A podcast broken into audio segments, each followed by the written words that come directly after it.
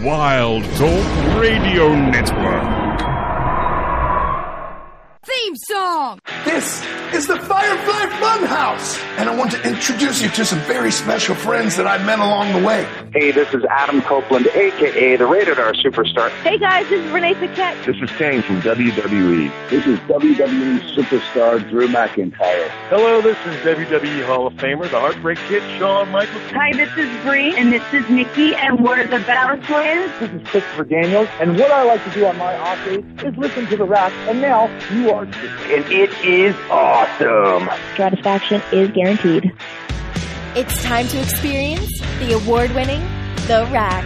Goodness gracious, great balls of fire! I love kickball. I'm back, taking souls and digging holes. I'm gonna break you, bitch. You hear me? You can look, but you can't touch. Ruthless aggression. With your host, They've been lying to you. Heroes don't exist. Y'all become addicted to the illusion of what a hero does for you. Have I mentioned that I was uh, once addicted to eating sponges? Lindsey Ward. Look at me, woman. And you can just call me Taker.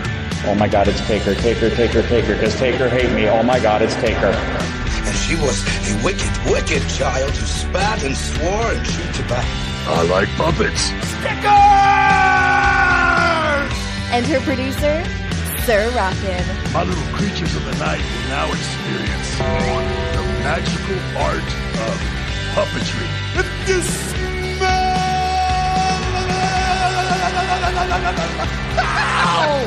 what the game is playing. Live on the Wild Talk Radio Network. We're here. Yowie wowie!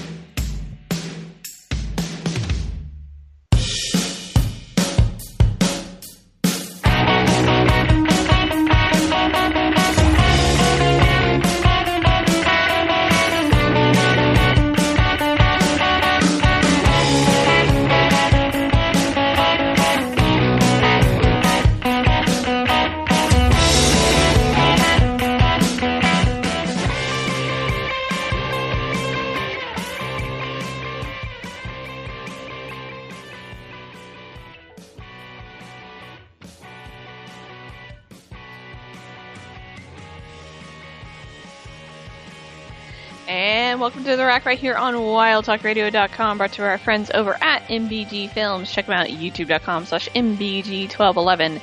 And if you're listening to us over on RackRadioShow.com, WildTalkRadio.com, or directly on Twitch, thank you so much for tuning in. We greatly appreciate it. You're on Twitch and you have to have a Prime Gaming sub available, you can use it here for free for 30 days. All you have to do is hit the little purple button down at the bottom of the screen and you can subscribe for free. It is that simple. You can also subscribe the regular way, hang out and chat, listen to the archive. We are happy to have you any way we can get you. I am your host, Lindsey Ward. Joining me, as always, is the ever faithful producer slash co-host slash handyman Sir Rockin. So, we're gonna lower that really quick. I'm, I'm hitting a bumper early, and then we'll. You're hitting we'll, a bumper early. We're gonna hit the bumper early. We're gonna hit the bumper later. There's just. Well, I used to be the kind of person spending time on my MySpace until the spammers ended up taking over my place, and I was so bitter until I found Twitter. Ooh, a place where you can go ahead and write what you're feeling. 140 characters or less is what you're giving. My addiction starts to climb. I go to refresh my timeline, cause I won't stop tweeting no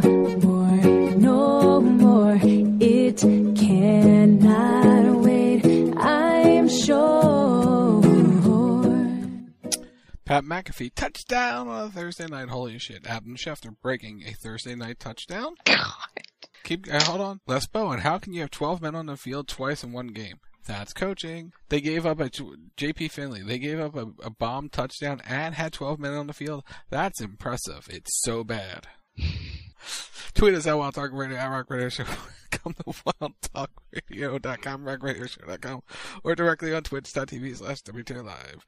And interact with us live, which you can talk about football and all the things and the places and the stuff with all of us here tonight because we we have a lot to get into, including going down the rabbit hole and everything like that, because we found the rabbit, we assume, and all the things. So we'll talk about that in the back half of the show, because that's what we do. And chat, I, I would run a poll, but I think we already know the answer. Do you think we Brent's still in work? I mean, the answer is, pr- is probably it's probably yes. He's probably still at work and not listening to the show, so that's why we can make fun of him because he's not actually here. I mean, he could be here. He could be, but if he, he could was, be here supporting his friends, but, but you know, but you, you, know, he's probably not. he has to be an adult and be at work. An adult at work and things. Mm-hmm. Okay. Anyway, let's get into news presented by MBG Films, youtube.com slash MBG1211. All right. Well, it's been a bang up couple weeks for wrestling in terms of news. We had some news that we didn't cover last week. Um, due to just wanting to talk about Extreme Rules, so we are going to now cover all the news brought to you by our friends over at mbgfilmsyoutube.com slash mbg1211. And I'm just going to start from the top and work my way down because there's no like really super huge story that's going on. Thankfully, it's been a quite-ish two weeks, but there's been some stuff that happened. So, uh, starting off, a four-year lawsuit brought forward by Catherine Alexander against WWE, 2K Sports, 2K Games, Take-Two Interactive Sport, Visual Concepts Entertainment, Yuke's Co. Limited, and Yuke's LA Inc. over the unlicensed use of Randy Orton's tattoo in the WWE 2K video game was settled by a jury tribal in favor of the plaintiff. The plaintiff was awarded $3,750. Good for her. All those years and you know she won't see a dime of it because it's probably all going to go to lawyers. Probably. That's what's really sad about it. Is I mean, it's good that she sued. It's good that she won because you know that sets a precedent where now they potentially have to get that stuff licensed if they need to. But the fact that she only basically got thirty eight hundred dollars for her work, and you know the legal fees are way more than that, is just kind of a crime. It is kind of a crime, yeah. So, um, congratulations to her, but I'm also really so- sorry for her. Hopefully the, the lawyers are gentle. Um, Alicia Fox is engaged, so congratulations to her. Yeah, congrats to her. So glad to see that she's on the up and up and is in- enjoying life and having a good time. She looks very healthy. Yes. WWE has hired Rob Lee, uh, a former WWE writer, or excuse me, a former writer for Marvel Comics and the new director of long-term creative for WWE. Um, in case you're curious who Rob Lee is, Rob is one of the guys essentially behind the White Rabbit. Um, he's a friend of Bray Wyatt's. He is basically there like to do their long-term creative and what a lot of people believe to be a handcuff for people like Bray to sort of help center him and get him in the right creative direction and work with other talent as well. But it's a quality hire. It's a very quality hire. So ve- looking forward to see what Rob Lee does. If you're in the Boston area, the Friday before Survivor Series, you can go to The Undertaker's one man show. So go check that out. I believe tickets are available right now, or they will be available very, very soon. Maybe. Yeah, they're uh, they're on sale tomorrow, I believe. Or they can Okay. be on sale now, but they should. Yeah, they're available. So if you want to go see Taker and hang out with Taker, go go do the thing. I actually hear it's pretty good. I kind of hope that maybe they're going to do one for day one. Hold up your finger. Because if they do one in Atlanta, I might actually go. Day one, hold up your finger. Not to day one, but to the Undertaker show. But day one, hold up your finger. I'm holding up a finger, but I don't think it's the finger they want me to hold up. Um, unfortunately, in the uh, announcer shakeup, Nigel McGuinness was let go from WWE. Um, so sorry to see him go, but hopefully he goes on to bigger and better things. Uh, Adam Copeland, aka Edge, was announced for Percy Jackson's in the Olympians on Disney Plus. He will be playing Ares, so good for him. Go at go him, go. Um, so that explains a lot of things, including potentially the absences and the haircuts and all the things. And all it makes all the senses in the world. Why he's been kind of in and out and doing other things is because he's probably shooting right now, and he has to do stuff. So there you go. Moving on to the A of the E's of the W's, Jon Moxley has signed a five-year extension with AEW, um, and this includes other perks and bonuses and things of that nature, including, we believe, an office job. Yeah, so they they announced last um Friday after a week of backstage turmoil and Drama. drama all the things. They announced at eight o'clock, eight forty-three, because on a- on a Friday, because you know it's the perfect time to uh, do things. Um, he signed a five-year extension. His he will be include, expanding his responsibilities to include mentoring and coaching talent. Moving forward, Moxley will work exclusively for AEW and its international partners, New Japan Pro Wrestling, where he is a two-time IWGP United States Heavyweight Champion. So they're basically stopping him from going to GCW. He is allowed to work an indie show if he so chooses to. So Mm, he okay. says. So he says. But I, from what I hear, he won't be promoted for said indie shows. So if you see him at one, you know it. it, it yeah, Be cool. be cool. he's And just, he, he's just there. He's just chilling. Um, and joining him in this isn't really a huge surprise. I think we've all been expecting this for quite a while. Um, but Renee Paquette has officially signed with AEW and she will join the ranks as a backstage commentator. So congratulations to Renee. She will join Jon at the shows, which I think she's been going to the shows for a while. I think she travels with him. So it makes complete sense that she's there and you utilize her amazing talents. So she she mentioned how it's weird, you know, she's used to going to shows and having something to do, and when she's been going to AW shows, she uh had nothing to do.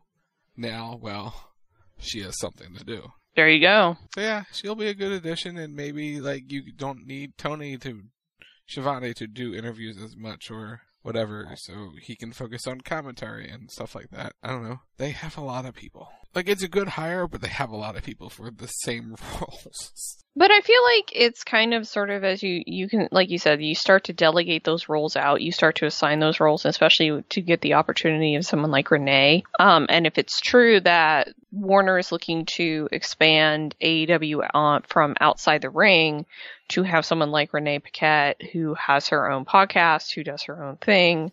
She's working You- for the, she's working for the Bengals now too. Yeah, you you could really utilize her in a lot of different ways. Um, and you, like you said, you have other people that work there as well, but she's just someone who is so gifted at what she does that yeah, it makes complete sense to get her if you can get her. But go Renee, go. Go Renee, go. Uh, Julia Hart and Lee Johnson got engaged, so congratulations to them. She's twenty engaged. It feels young. Dude, my mom was like 19 when she got married. Feels young. Yeah, it's it's young, but it's, it's young. It's just, I just saying it feels young. I mean, you know. Well, they don't have to get married right away. Like they can get married a couple of years from now if they want. But yeah, no, it's good for them though. good for them. But yeah, Feels young. feels young. TV broadcaster Space has removed AEW programming from its schedule uh, in several countries in South America, including Mexico, uh, with Brazil seemingly the only country to survive the cut. To our fans in Mexico, South America, Central America, and the Caribbean, we want to thank you for watching AEW on Space. You can continue to watch programming via AEW Plus on Fight TV. Um, going forward, so you have to pay for the subscription in those countries. And last but certainly not least, in terms of the news news, um, Mia Yim's contract is officially up with Impact Wrestling, and she is a free agent. Indeed. And with that, blame Brent. Bones breaking, backs cracking, shoulders snapping. It's this week's injury roundup. So Aliyah is suffering from an elevated rib slash AC sprain. Uh, before I hit the sounder, yeah, that's just the elevated rib thing. That sounds painful. I, I heard about it, and I did- the the first thing I thought of like, how can you breathe with an elevated rib? It's and it's the top rib too. Oh yeah, that's that's painful. Anyway, Hashtag blame Brent. And Ariana Grace is suffering from an injury as well. It doesn't have what's going on there listed, she, but she did not announce what it is, but she is undergoing surgery. Hashtag blame Brent. But yeah, like the it's like I guess the AC joint and everything is all combined because it's just, just all in one area. Ooh, because the AC joint's the shoulder, so it's like she did something. So it's like, and she got hurt the last match she had um, when they lost the tag titles, which is why she's been out of action for a while. but hopefully she feels better. But with that, I say we take our first break of the evening. Indeed. So when we come back, we will be talking all about the Extreme Rules, which was this past Saturday on Peacock. And yes, yes, yes, you will get to hear me scream and squeak all about Bray Wyatt, because he's back. So you're listening to The Rack right here on wildtalkradio.com. We will be right back.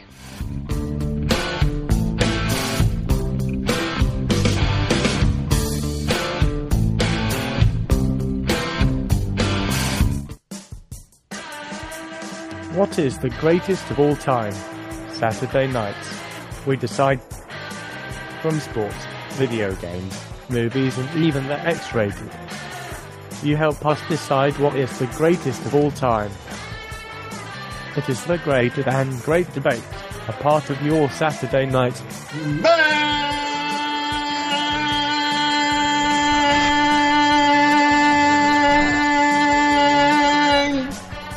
Event.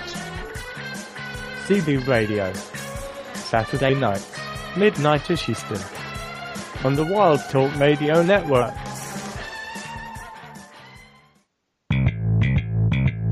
Like what you hear? Subscribe to The Rack on Apple Podcasts. Just search for The Rack Radio Show. And while you're there, leave us a review and tell us your thoughts on your favorite show on a Thursday night. Every Monday night, once Monday Night Raw ends, the Raw post show goes live. You want to hear a story? Give me a hell yeah. Join Lindsey and Sir Rockin as they give their opinions on what they liked, What? what they didn't like, What? and what left them completely confused. What? It's the Raw Post Show. What? Monday nights, What? 11 p.m. Eastern. What? Live on the Wild Talk Radio Network. And that's the bottom line. Go Stone Cold Simpson.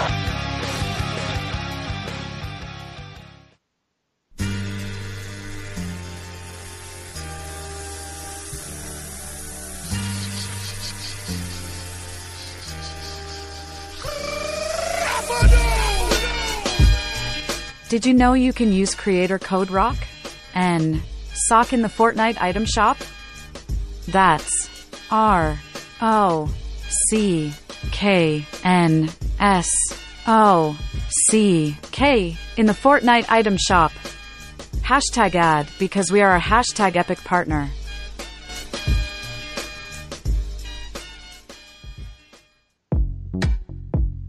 Are you following us on twitch.tv slash WTR live? Do you have Amazon Prime? If so, you can link it to your Twitch account and subscribe to our Twitch channel for free with Twitch Prime. It's the easiest way to help support us for free. You can look, but you can't touch. You keep dreaming on the stars above. Hi, this is Bree, and this is Nikki, and we're the Bella Twins, and you're listening to the Rack Radio Show. Something in your eyes lets me see right through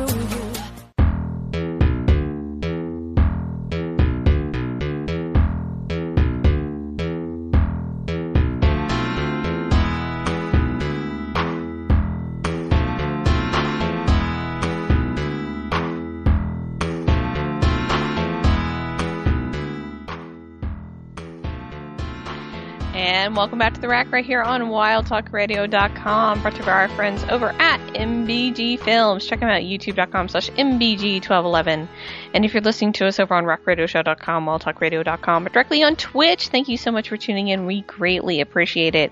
If you're on Twitch and you happen to have a Prime Gaming sub available, well, you can use it here for free for 30 days. All you have to do is hit the little purple button down at the bottom of the screen, and you can subscribe for free. It is that simple.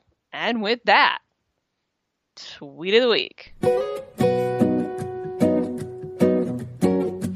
Well, I used to be the kind of person spending time on my space until the spammers ended up taking over my place, and I was so bitter until I found Twitter. Ooh, a place where you can go ahead and write what you're feeling. 140 characters or less is what you're giving. My addiction starts to climb. I go to refresh my timeline, cause I won't stop tweeting no more, no more. It cannot wait, I'm sure. Alrighty. Ratana, what a ghost says when meeting their idol. I'm your biggest phantom! Koidao. Hey guys, if you're lactose intolerant, here's a list of cheeses you can eat. All of them. Don't be a wimp. Corey Yee. You're a monster. Alejandro Saab. I hope I hope your day is going well. If not, here's a stupid joke to cheer you up. What has five toes and isn't your foot? My foot. Bedouching. Koidow and Zach Aguilar. Your mom's foot. Badon ching. Zach Aguilar to Koidow. Wow. It's almost like someone already said that. Thinking emoji. Koidow. Your mom already said that. Zach, you're getting slow, old man. Koi, speak up, Sonny. Peepaw can't hear you over the sound of this ratio.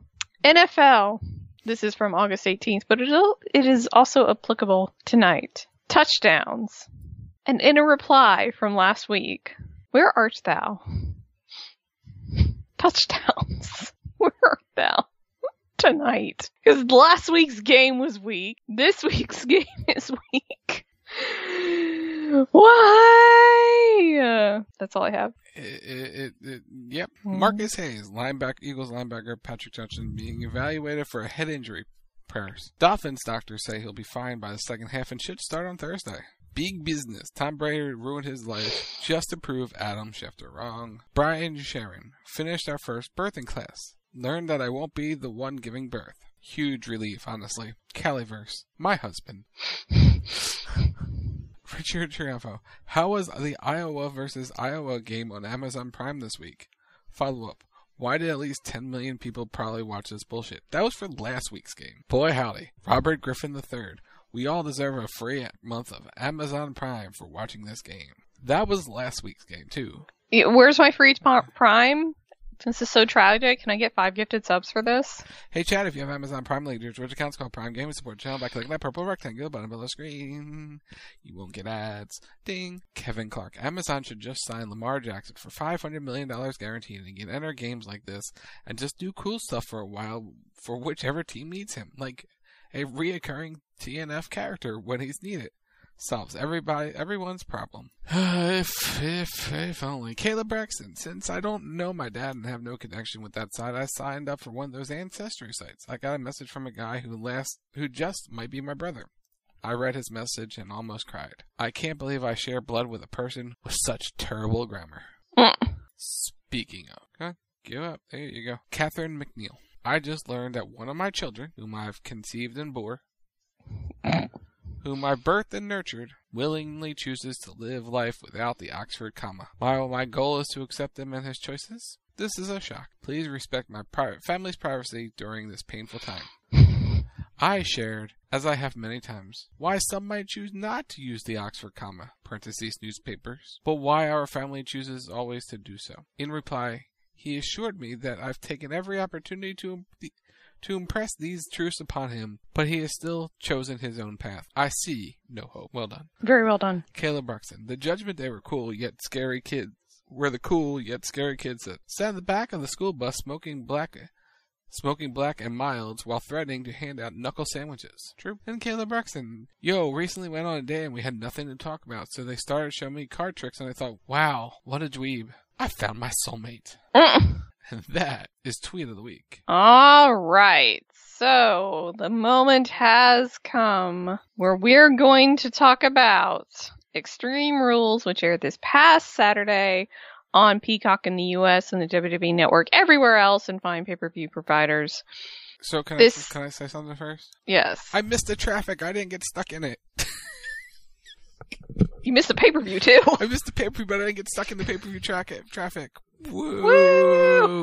Oh well, well, well. Look who it is in the chat. Well, well, well. Oh my god, do we have an intern? Well, well, well. Did he show up? He's still at work, probably. Anyway, Extreme Rules. Let's talk about it. Okay, I have to give compliments on this show, not just because of the end, for the whole show, because I think we all knew the end was coming, but for the whole show, top to bottom, this was a well done, well executed, fun, exciting pay per view. Like, props to everybody involved with this. This was a very enjoyable show. It didn't really drag. They they were very very smart with the timing. They were very good with the uh, White Rabbit teases. They didn't overdo it. They didn't un- underdo it, but they were present. They were there. You were left wondering where and when and where they were going to put it. And just, yeah, overall, especially with all the matches, this was good. This was really good. Like, this has been one of their best shows of the year, I would, I would argue. To me, it was below um Clash in terms of the Hunter pay per views. Hmm but I thought it was a really good show. I, I enjoyed the shit out of this. And if you hung out with me on Saturday night as I streamed and played Genshin, thank you so much. Um, I did not stream the pay per view live, but I did live react to the pay per view. So uh, if you want to go listen to the live reaction, you can. Um, because we did sign Sinus Quest too. But yeah, this was I I like I said I enjoyed the shit out of this. I thought this was really good. It was a really good show. So uh, let let's let's break it down. Okay, we're gonna save it for the end, just so everybody's wondering. We're saving the boy We're going in order. for the end because that's where he showed up. Yes.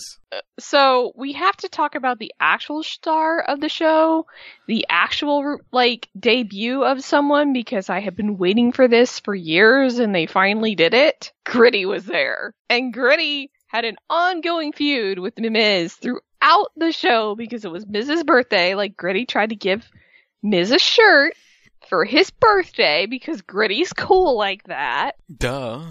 and Miz rejected him, and so they like had a fight, and they ran all over the arena, and they just had multiple segments of them doing stuff together until Dexter Lumis showed up after Miz beat down Gritty, and basically he choked out Miz, and Lumis and Gritty left together Mm-hmm.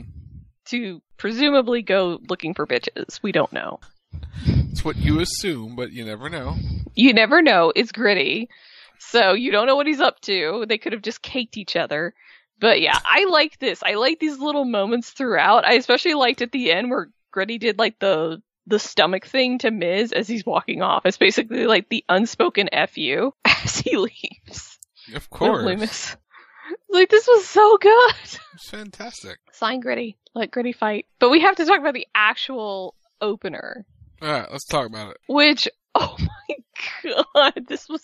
This is how you open a show. We had a good old fashioned Donnybrook match where there were barrels and there were bars and there was a sh- there were shillelaghs and there were weapons and there were all kinds of things in this match. It was the Brawling Brutes taking on Imperium. Uh, god, this match. They broke the set. They broke the set in like the first five minutes of this match. Like one of the corners for the light up barricade was broken because somebody went through it. You know, that's what you gotta do. Like Sheamus took a nasty shot across the back with a shille- shillelagh at one point in this match. Yeah. Like, oh my god. But this was just this was banger after banger, Banger after, after banger, banger after banger. Yeah, it was. It was. Where- it was a banger. Where you had all six men just like go at each other, but they were smart about it, where they had like one at a time, where you had people getting isolated, where you had the groups working together and against each other. Um, and everybody got their turn, which was really good. Like the, this match flowed really well because sometimes you have, have it where six mans can be a little awkward. That's not what this was. No. They, they, they beat each other up. It flowed really well. We had crowd surfing at one point um, because they fought through the crowd, which I am I am absolutely amazed that they were able to do that because it's been I feel like it's been a long time, and they weren't the only ones that went through the crowd either. Like it's it's been a long time. I mean, I, I- I know. I mean, the Roman, Since- Roman. Last time people fought through a crowd, Roman put a mask on. Um, Yeah, I mean it's like it's it's been a minute since we've seen people go crowd like go fighting through a crowd. Um, but it happened on several occasions, which I appreciate wholeheartedly because there is something about a fight. yeah. What? What's Oh, so keep going. What do you appreciate about the fight? that where it's not contained because it's not fights are not clean they are not perfect they are not contained fights go especially against with six guys who are just looking to beat the shit out of each other they go everywhere they they destroy everything in their path because everybody's just trying to beat everybody up and that's what i appreciate about this this wasn't a wrestling match they didn't try to make it a wrestling match No. this is a fight And it's what it should have been. It should have been. It was a good old fashioned Donnybrook fight. Gunther went hard through that table. Yeah, I did. Yeah, I did. You kind of worried about him for a second. You're like, is, is, he- he's good, right? Yeah, he's he's good. He's he's he's, he's Gunther. He's Walter. He's good. He, you know, he'll be fine. But this was fun. This was exciting. This was this is how you open a show, especially for an Extreme Rules show where you have every match pretty much has a stipulation on one way or another. This was the perfect way to open it because everybody bought their A game. It was banger after banger after banger. Like Pete Dunne went off the top of a stack of barrels Yeah, yeah, he did. In a really creative way. It was like, okay, all right, I, I see how you doing. I feel bad for the people that had to clean that up because there was just shit everywhere. Like you feel bad for the crew in that instance, but this was just I I love this. I thought this was really good. This was a very hot start to a show. Got the crowd very hyped and excited for what was to come. Yeah, I mean it's just this delivered on every every level and I felt bad for who went after them because it was Ronda and Liv who went after this match. Well, you you you knew it would be a, come down afterwards, and Liv and, and and they had it.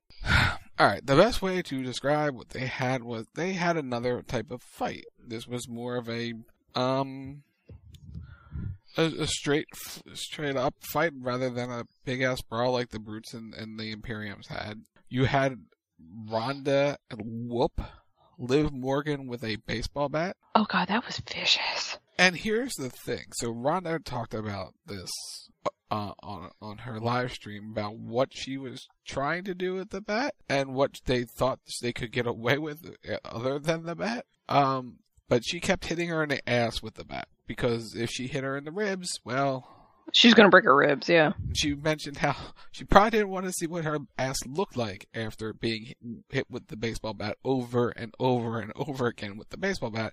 It was probably very sore the next day. Yeah, she probably had a hard time sitting down the next day.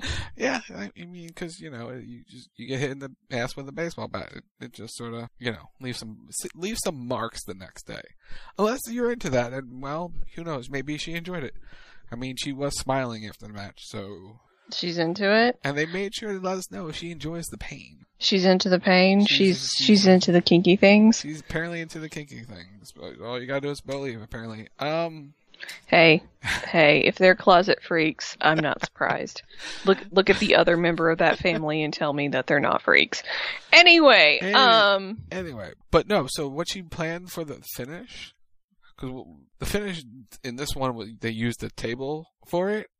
She wanted to use thumbtacks, where she would do the whole awkward submission in the thumbtacks. that would have helped actually. But they're not allowed to use thumbtacks anymore. That would have helped. So like the plan was to Liv was going to powerbomb her into the thumbtacks, and then she would do the armbar or uh, elbow. What, Brent, what was it called again? He'll tell me. The the elbow buster or something. Something like that. I forget the- exact name of it. I had to look it up before. I don't have it in front of me at the moment. Um, but yeah. So she tried th- this move, and it just didn't kind of kind of work. Bicep crusher. Thanks, Brent. That's why he's the intern. He gives the stats and names and things. Um, yeah. It just was very an awkward setup. I appreciate the effort and the, the attempts. It, it The nicest thing I will say about this match is that they tried. They tried really, really, really hard to make this something spectacular. They didn't quite succeed, in my opinion. I feel like there's still a little bit of awkwardness between Ronda and Liv in terms of their styles, mm-hmm. that they kind of clash just a little bit. And I still have a hard time believing that Liv Morgan can cleanly pin Ronda Rousey, even though I think it's happened. It's just a hard thing to believe with the presentation of the character in the past, especially comparing to how Ronda's been presented. I feel like they need to work on making Liv a lot stronger and a lot more badass, which they've been doing, but it's just up until this point, it was kind of like, mm, I don't know about this one. Um, but like I said, I liked the shots with the bat. I liked how they told the story with the bat throughout the match of Liv trying to get the bat and Ronda beating her up with it and Liv finally getting it. Um, the me- the finish was a little messy. Like it looked, I guess, vicious when she used the piece of the chair, and it just, I don't know, it was just kind of an awkward finish, and they went for it really randomly. Like it didn't feel like it built to the finish. They just at some point the match ended, and in a surprise, at least for me, Ronda beat Liv for the title, which I didn't think was going to happen. But it's like, okay, all right. I mean, I'm not opposed to it. because I think you can you can let Liv sort of cool down a little bit and chase Ronda and chase trying to get the title back because now it's the story of her trying to win it back without the money in the bank and she has to earn the shot and she can't jump Ronda like she can't take Ronda on when she's weak. You take Ronda on full force. Yeah, and I think we're going to go into a new direction with Liv coming out of this. I think I think she's going darker. she's probably going darker because I just think I just think it, it's a situation where her character needs a little t- change. Even though the fans were behind her on on Saturday, and they were booing Ronda, who's now apparently the heel, um, based on everything that happened. Um, but yeah, Ronda's the champ again. We'll see tomorrow who they sort of throw against next against her. Indeed. So moving on from that, this this next one was cool and vicious and insane all at the same time. You had Drew McIntyre versus Karrion Kross in a traditional strap match. So we, we go from a beating each other with a baseball bat and whooping that ass with it to whooping each other with a strap.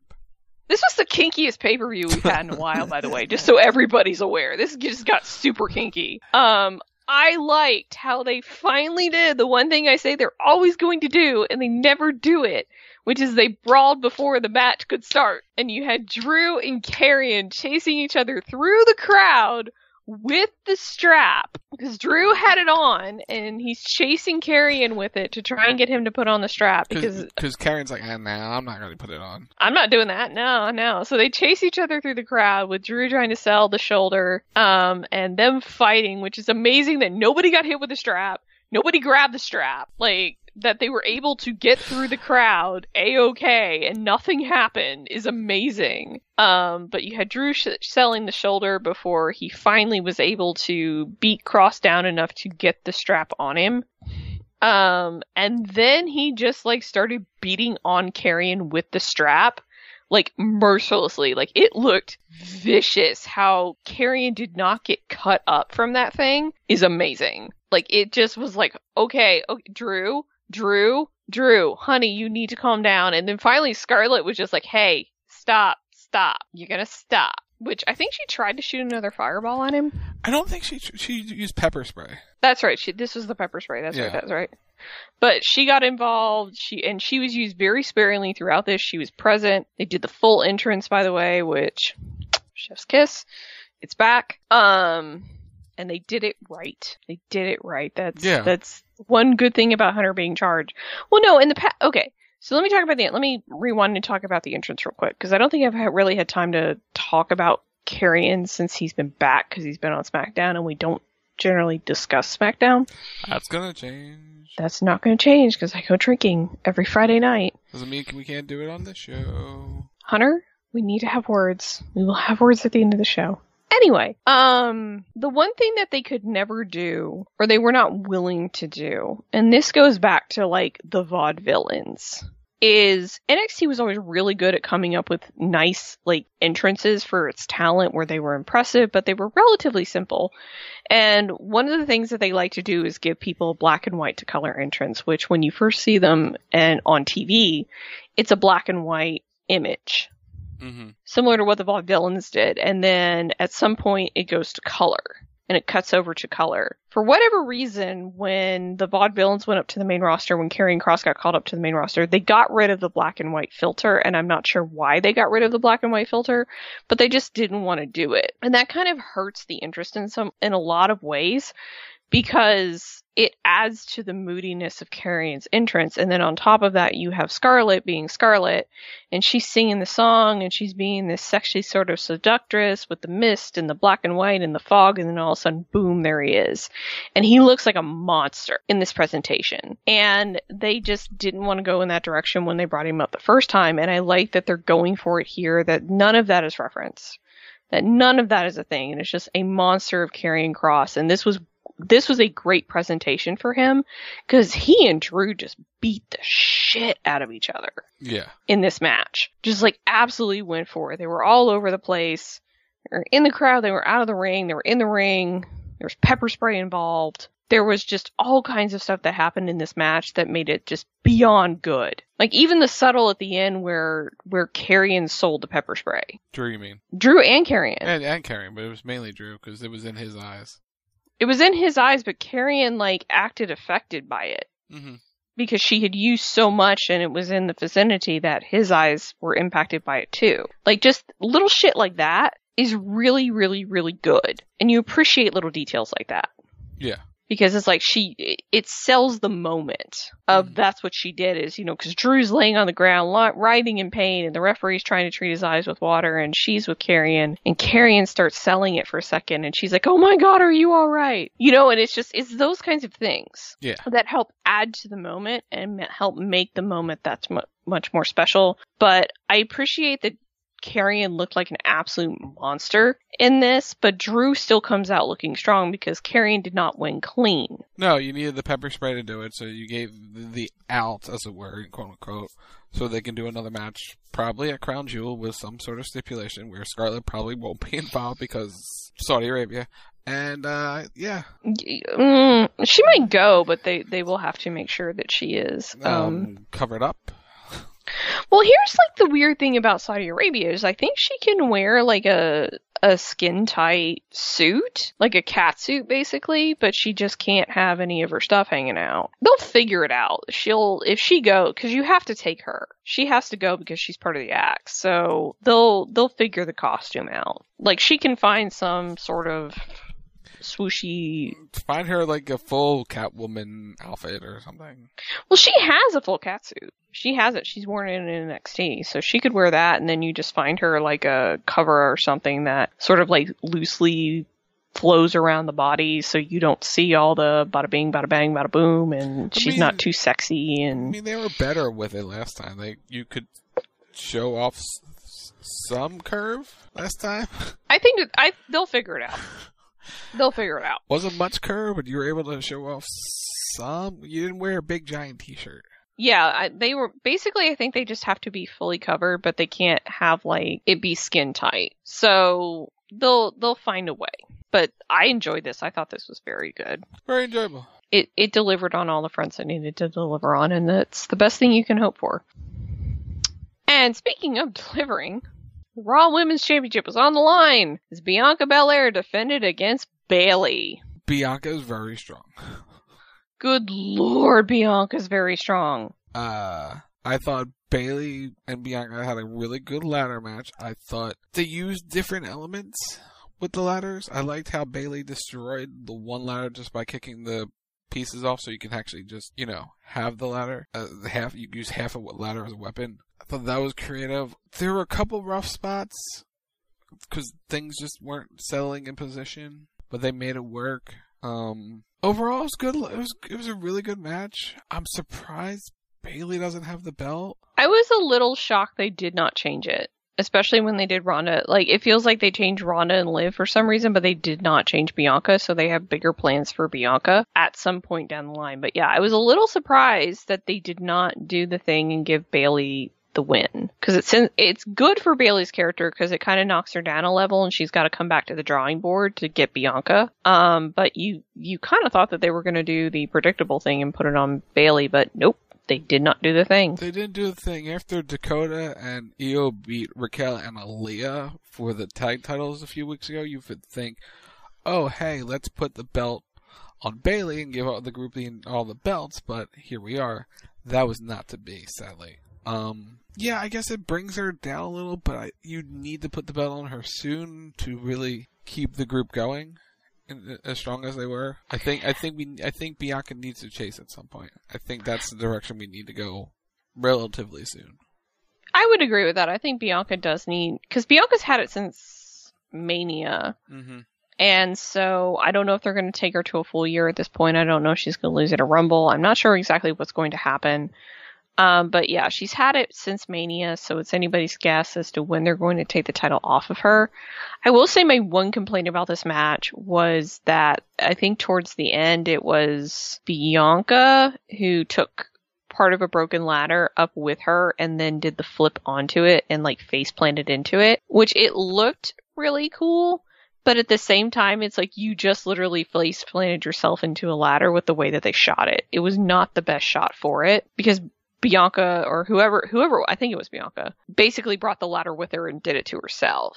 Yeah. And so that was to me a little bit of a silly move to do because it's like that's a basically a congratulations you played yourself kind of moment. Um, but other than that, I thought this was good. Um, I in some ways to me the ladders sort of impeded the match a little bit just because they did a good job with them, but I feel like almost this should have just been an all out fight. Yeah, that's what we'll get next time between the two. We'll get the the big singles match, and Bayley will pin Bianca hopefully, and you go from there.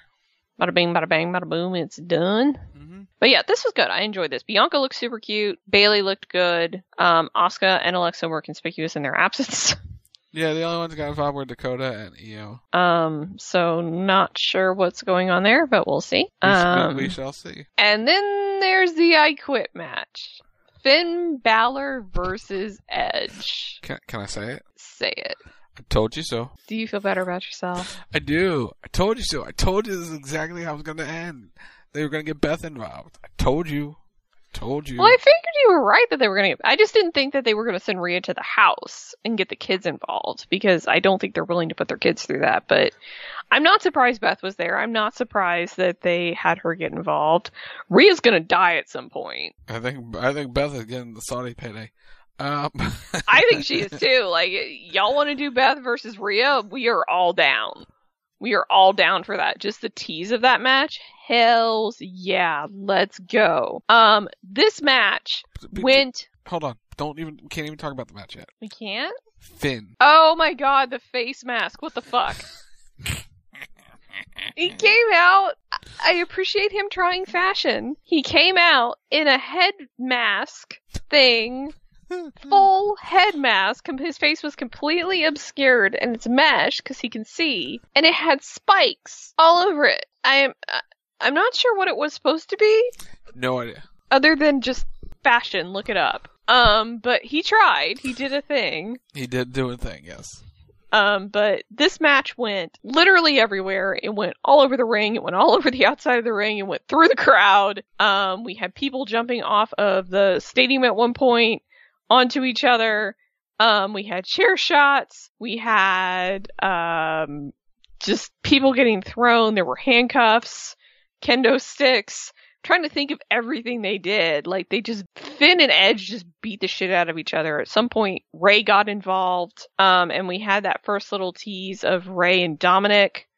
Um, poor Dominic got kicked in the DOMs by Edge as a little bit of a payback at one point. Yep. Uh, so it's like, oh well, you know, there's there's there's your payback. But I liked how as they're doing the match, the ref was not terribly intrusive where he's shoving the microphone in their faces every time they take a move. Because that's my one big complaint about an I Quit match is that they're really over earnest with doing the whole microphone bit where do you quit, do you quit, do you quit after like one punch. And it's like, no, let it breathe. Let them beat each other down. The, key, point The key is to have the wrestler asked for the microphone. yeah, it's like let them get to the point where it's either Finn demands that it be put in front of Edge's face, which they did multiple times, or they ask for the microphone, or they're so beat both beaten down that the refs kind of like, uh, so do you or don't you?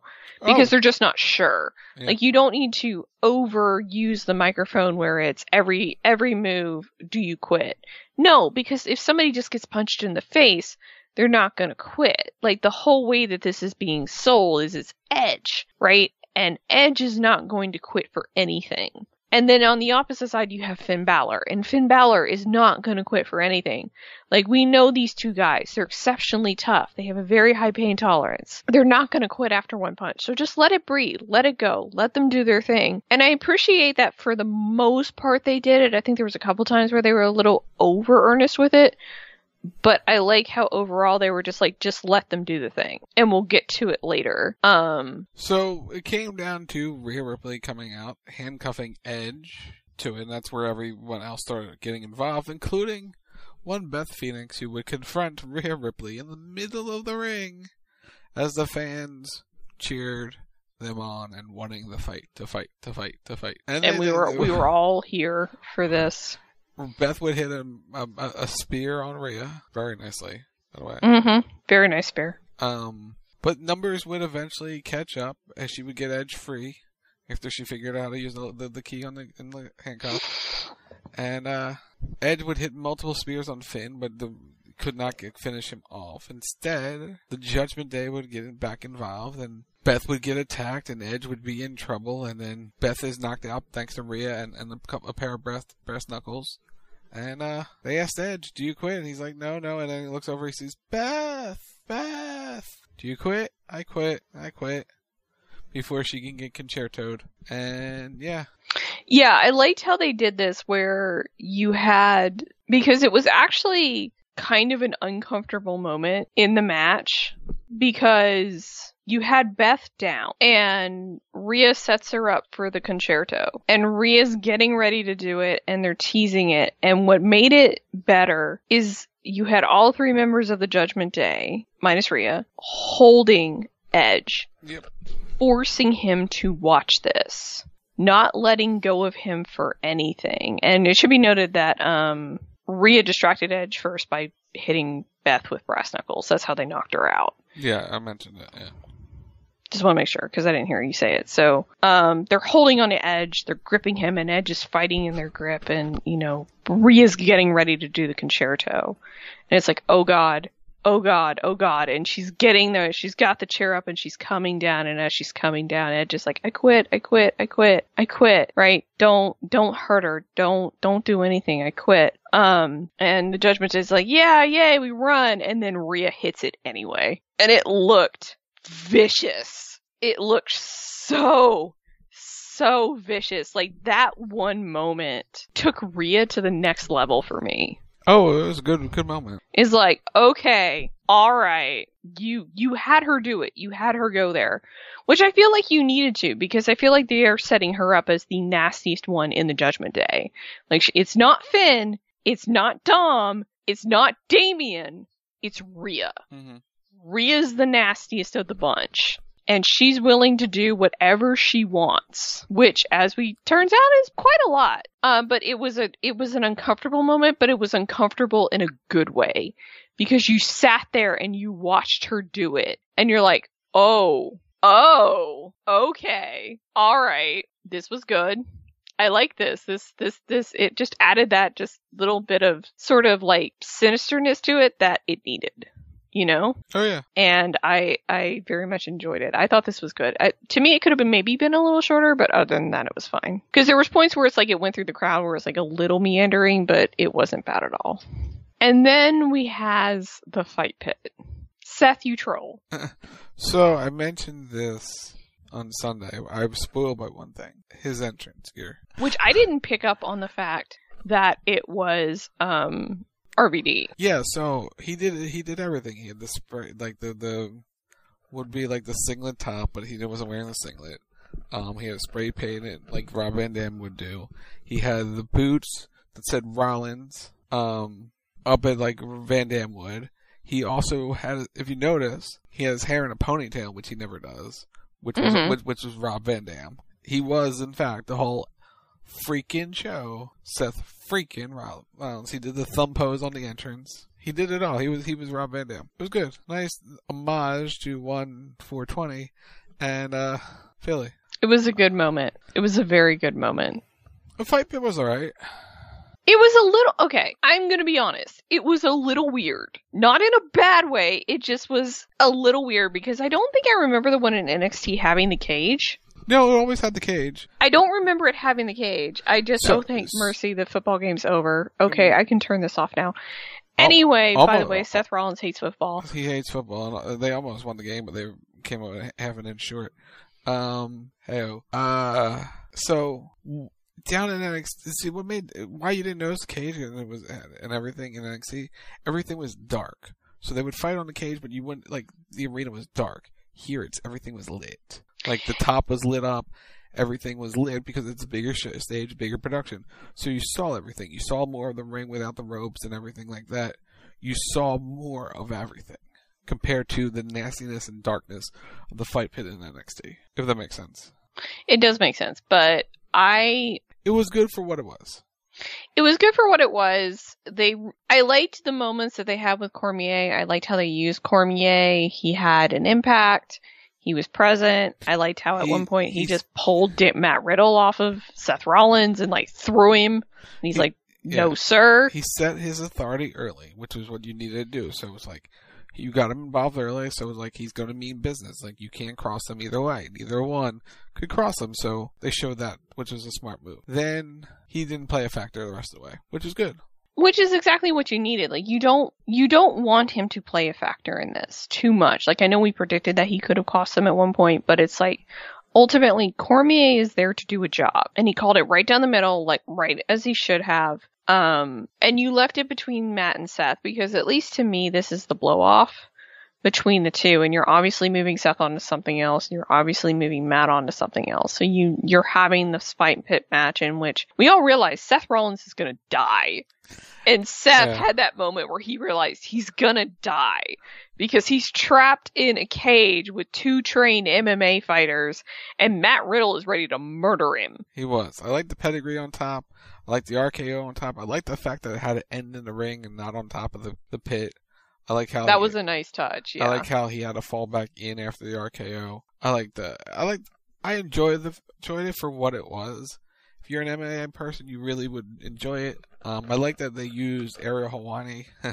He's had a week, but uh, I like that they used Ariel Helwani in the video package to Mhm. hype it up.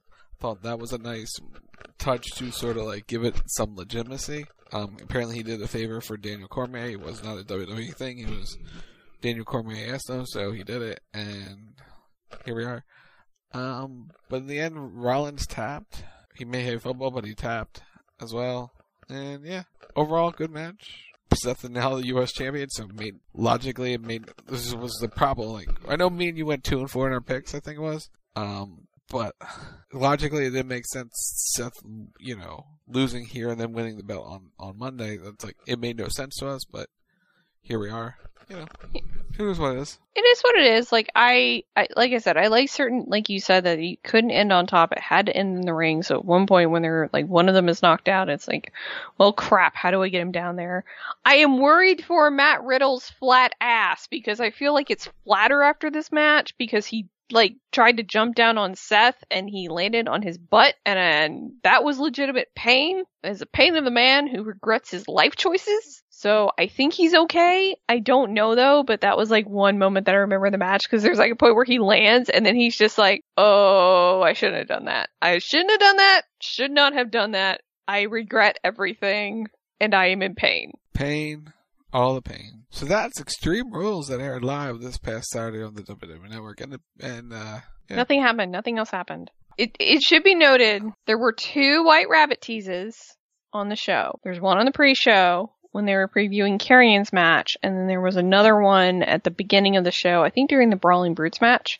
So it was And- during the entrance, the Brawling Brutes entrance. There was also there was there was another one. It was during some they were doing some analysis and on the main show, and then they showed the the rabbit taking photos outside. I don't remember what match it was, but they I remember seeing it when they were doing analysis. It was during Karrion's match. That was the analysis. That was the other one. Okay, yeah. Yeah, because they basically, because I, I okay, I want to talk about this from the pre-show really quickly because they had the sort of graphics on the TVs breaking up, which was really really smart, and they did it through the whole pre-show, and so it's a detail that you didn't necessarily notice, and so at some point when they're doing the pre-show and they're doing the preview for Karrion's match, it glitches, and the White Rabbit teaser cut in, and then once it was done, it cut out and they just continued talking like nothing had happened.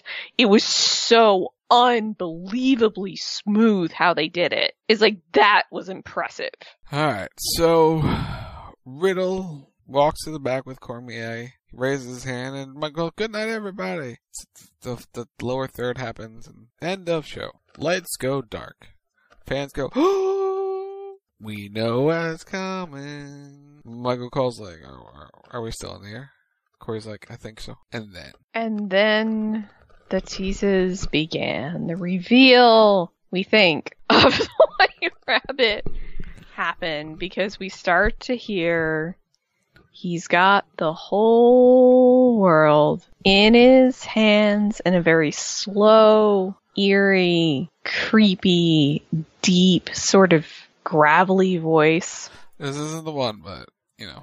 He's got the whole world in his hand. He's got the whole world in his hands.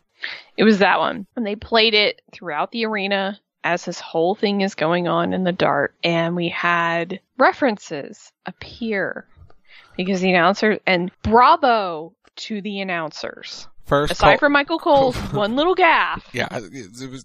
He he jumped the gun. he jumped the gun on if we're off the air. But they had the announcers silent, except for their one part in this through this entire thing. Which thank you, Jesus, for that. Because what it did, at least for me, was it allows you to get sucked into the moment and it pulls you in and it holds on to you as this is going on because it's this was very much like a sort of just I want to call I don't want to call it a car crash, but that's not right. But it's something that you just could not look away from because it's you start to see them go into it. Because first you hear the the song and it it all goes dark. You hear the song, people start throwing up the phone lights, so you have this incredible atmosphere, right? And then we start doing the cuts to the references where one by one from the darkness, life size real life versions of the puppets, anthropomorphic puppets, appear. So we see Huskus. We see Mercy. We see Ramblin', Return of the King. I told you he was coming back. We see Abby with title belts near her. with title belts near, near her. And then we see a skinny, No, short no, first, fiend. no, no. First, it was the fiend, burnt fiend mask on the table. That's right. And that was the one announcer's part was they cut to the announcer and, and there's the burnt mask fiend on on the on the desk and they're like, "What the?" like they sold it perfectly. They jump backwards, like what? Where did that come from? Um, and then they cut to the fiend at ringside and the crowd lost it. For for a skinny ass black haired fiend.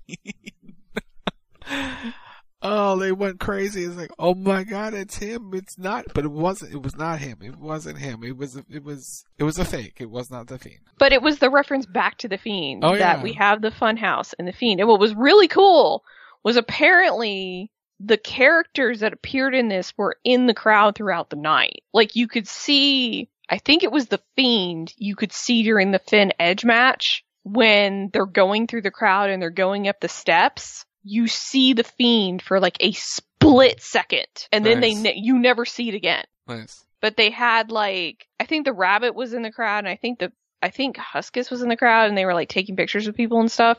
But you had them circulating through the crowd. But you had them all there with the with the references.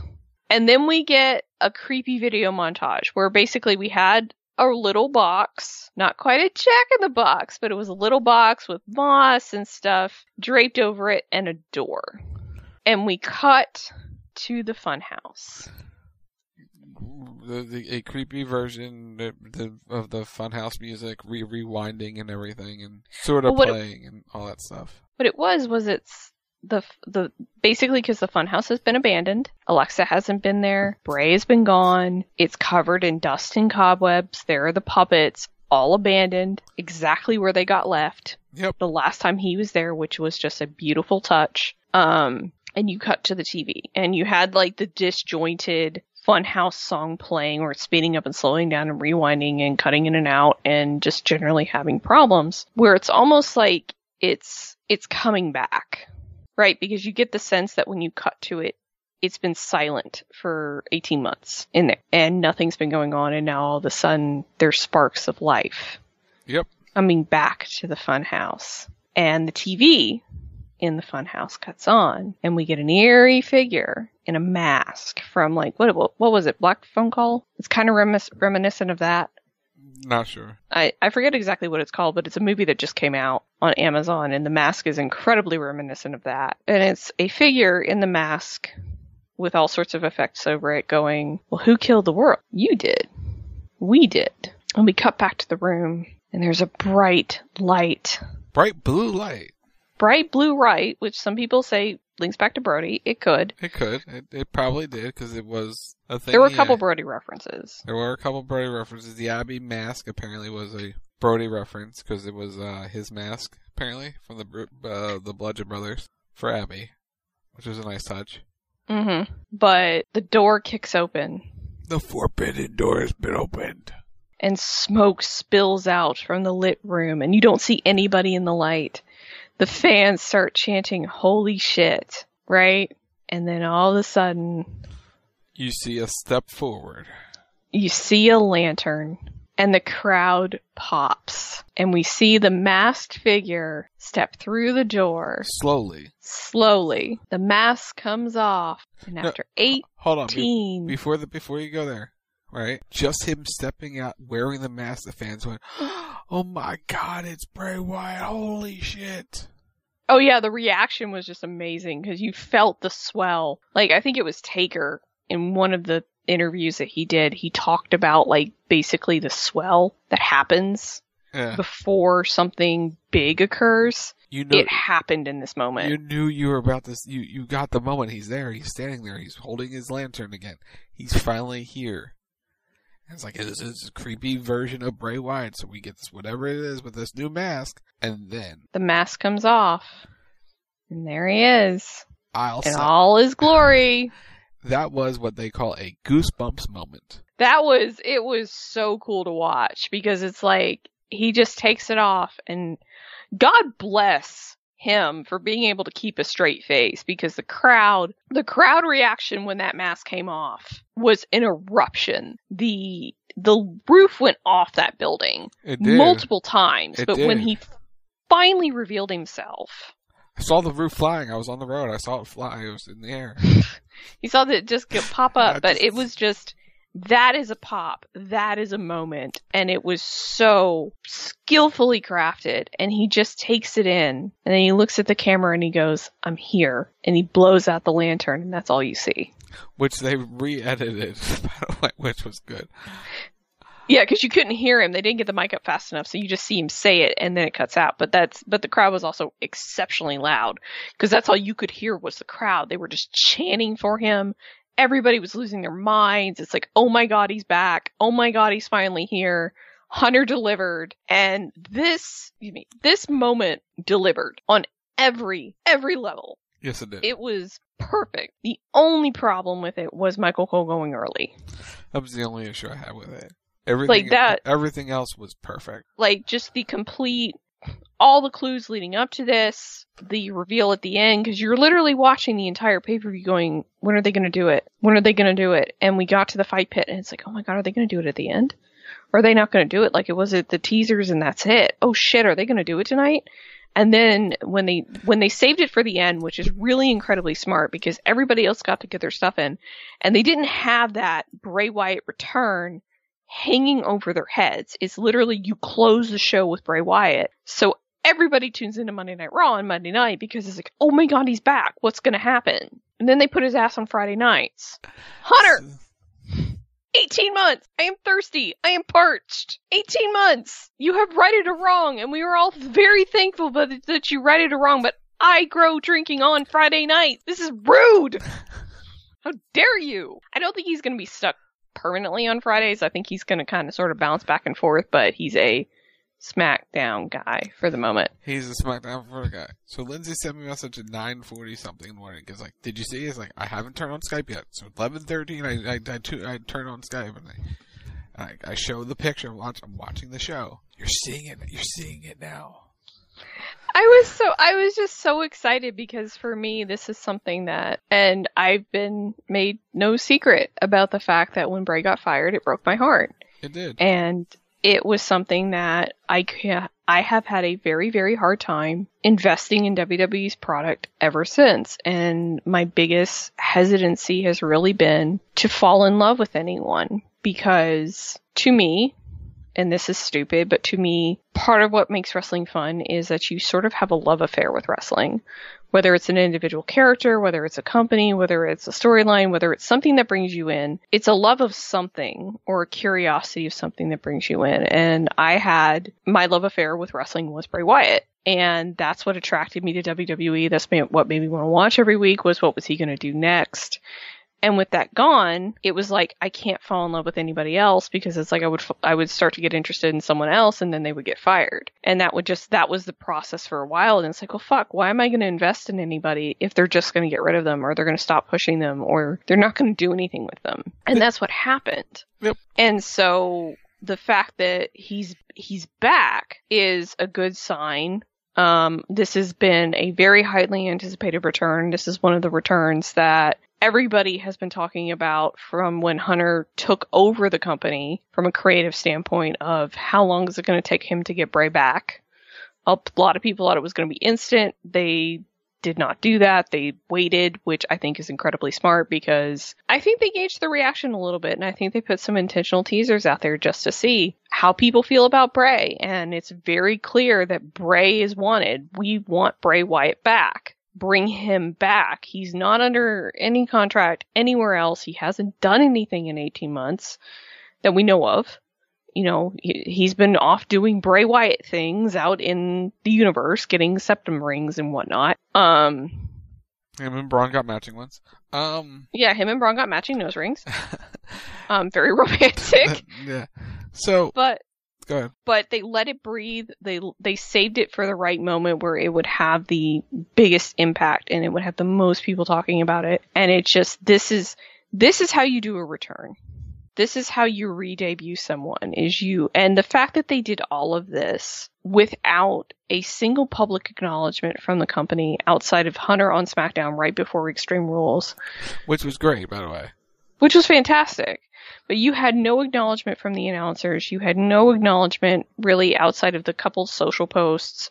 You didn't really have Hunter saying anything. You had nobody saying really anything about the White Rabbit. And I keep I keep saying this, but it's it's a secret it was a secret message between the person that's doing the white rabbit and the audience. And it's this little fourth wall break that's sort of happening between the two, where it's they throw the the um, barcodes up and people would go looking and people would start scouring the internet and people would be looking for stuff. Like people was looking, were looking in Simpsons episodes. and they were looking at obscure record stores in Corbin, Kentucky, and they're looking at all these, you know, at like map coordinates and all kinds of other things that they put into these teasers because it was a giant scavenger hunt. WWE did something, achieved something with this that I don't know if any other company could have pulled off. They like for real. They made a groundswell movement of, hey, this is what we're doing. This is you, you know, everyone compares it to CM Punk, and that that has this was completely different in 100% of different ways. The CM Punk rumor of a return got started on the internet by the news breaking saying CM Punk is returning. So this gave AEW a green light to basically say, here are some keys to the clues of you know, mentioning CM Punk without mentioning CM Punk. Whether and he, the, you know, the first dance would be as in Chicago on that the second Rampage. But everyone knew what was already happening because it was broken on the internet by Sean Ross Sapp of Fightful.com, where CM Punk is in talks with with AEW to return. Like we, the contract news was out there. There was news that Bray Wyatt is coming back. Everyone was like, it was in the atmosphere. I think Fightful had it as well. Like they they there was interest, there was gauging it, but WWE started it with here's a song in uh, between uh, uh, between matches on a house show. Then it became QR codes, and then it's like everyone knew it's Bray Wyatt, but it became a hunt of is it truly him? Is it?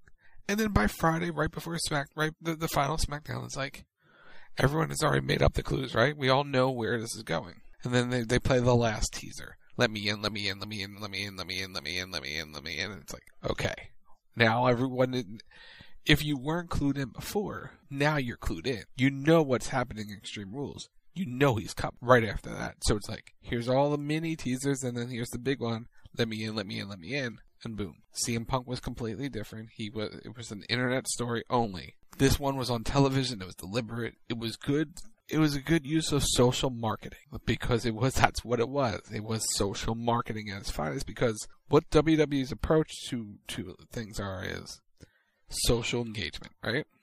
Mm-hmm. They want you. To, they want to take the television product and translate it into YouTube content, TikTok content, Twitter content, and everything like that, and get people talking about the product in a positive way and using social media and, and, and all the influences it has will grow an audience and the groundswell will appear. And this is this social marketing campaign of the White Rabbit work. And it was very simple of fans showing video of, of being in the building, of the red light appearing and, and the crowd erupting. It's like, that's cool. The QR codes, you everyone you mentioned looking everything up and finding different things, and everyone playing along with it. It was what wasn't people going, "Oh my god, this is so stupid. This is so dumb. This is a terrible storyline." It's like it's not a storyline. It was marketing 101 and they nailed it. It was something that it was it was a silent acknowledgement from WWE that their fans are smarter than what we've really been cre- given credit for in the past. It was the acknowledgement from WWE that they know that we are going to go out and we are going to look for this shit and people are going to pick it apart and people are going to try to spoil it and people are going to try to do all kinds of things. Like you have people going down into source codes of web pages. Like they got that cheeky with it that they put little hints and teasers of somebody else. It could be somebody else may not be Bray Wyatt. It could be Aleister Black. It could be Joe Gacy. It could be Edge. It could be Randy Orton. It could be this person. It could be that person. Like you didn't know who it was. Even though all the signs pointed to Bray, they put that little question of doubt, but it was like it was that silent acknowledgement from WWE that yes, we know you're going to look at this. So we're going to make you work for it. And it's brilliant. Like it's just, it's so incredible incredibly brilliant because every week, twice a week, everybody was talking about the White Rabbit and how they started it just so innocuously at like a show where they, I think it was at Clash at the Clash at the Castle or directly after Clash at the Castle. It was one of the first house shows afterwards. They just they played the song yep. with the red lights, and that's all they did, mm-hmm. and that's all it was, and nobody knew what it was, and then very gradually they started to started doing the thing on TV and playing the song not on TV, like just for the fans in attendance. And it was just, I have to applaud them for it. It, it, it may be one of the most perfect returns I've ever seen in professional wrestling. Like it's just, it was creative. It was different. We got a story with it and it leaves you with more questions than answers. Namely, what is Bray Wyatt doing here and what does he want?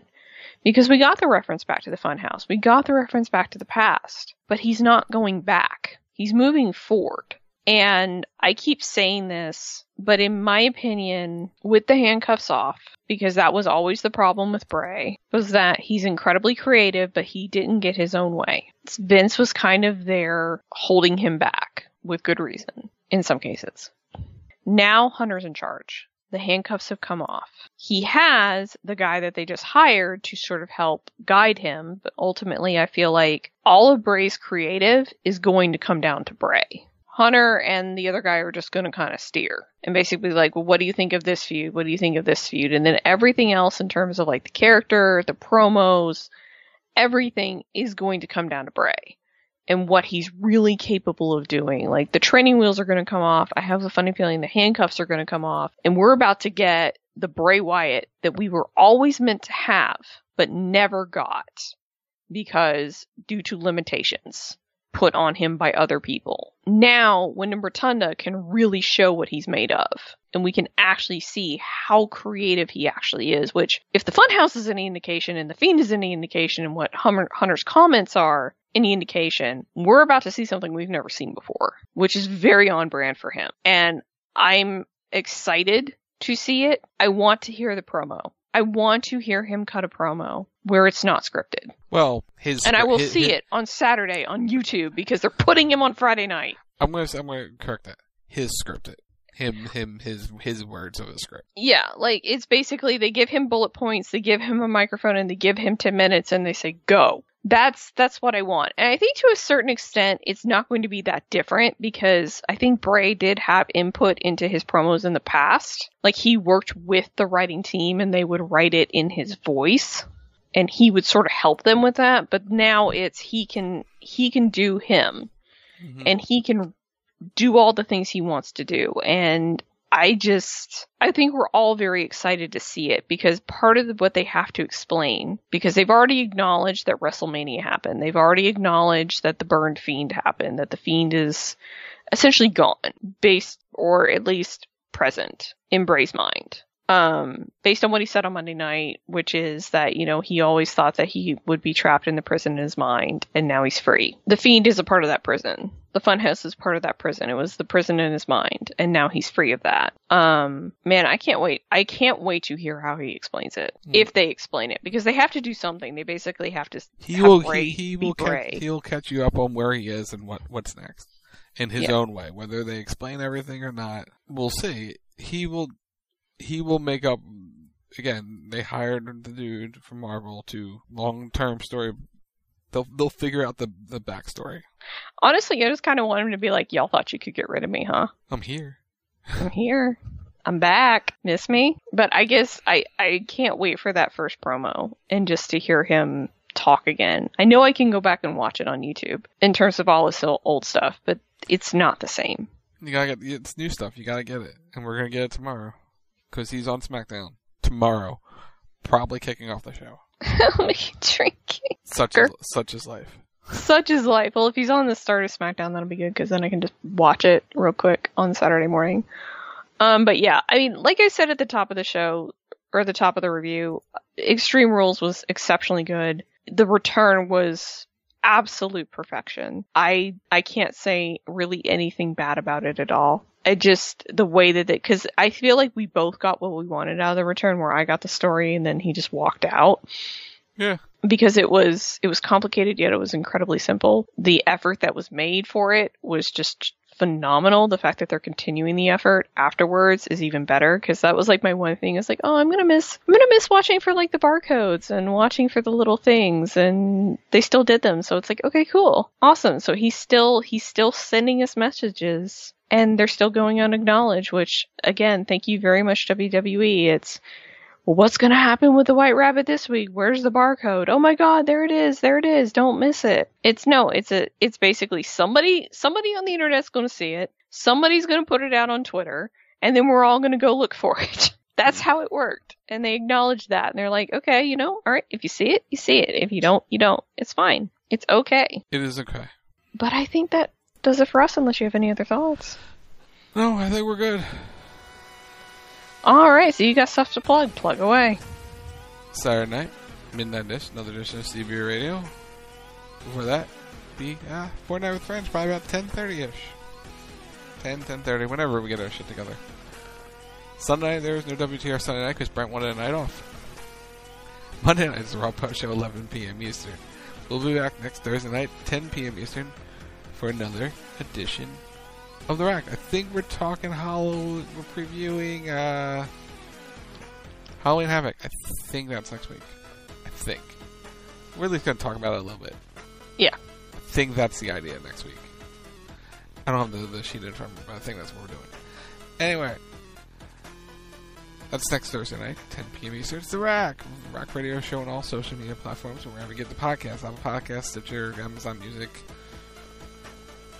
you, you, name it, just search the Rack Radio Show. Coming soon will be the Rack Extra Reviews PGA Tour 2K23. That'll probably be a week or so away. Got I, I want to play some more of it. And there's a book review um, coming as well once I dive into all 500 pages. So, content. It's coming. It's at Wild Talk Radio on Twitter. It's facebook.com slash Wild Talk Radio Network.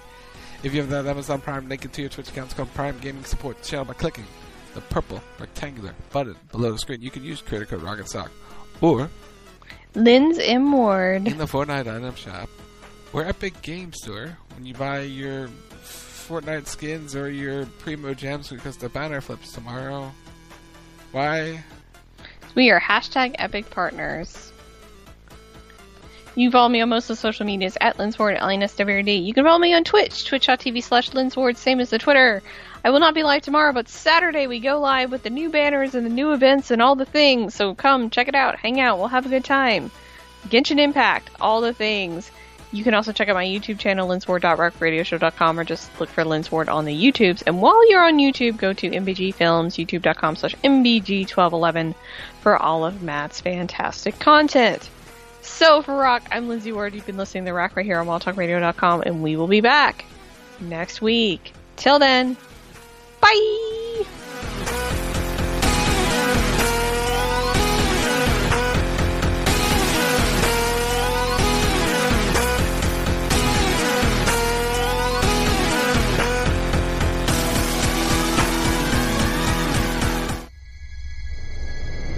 Wild Talk Radio Network.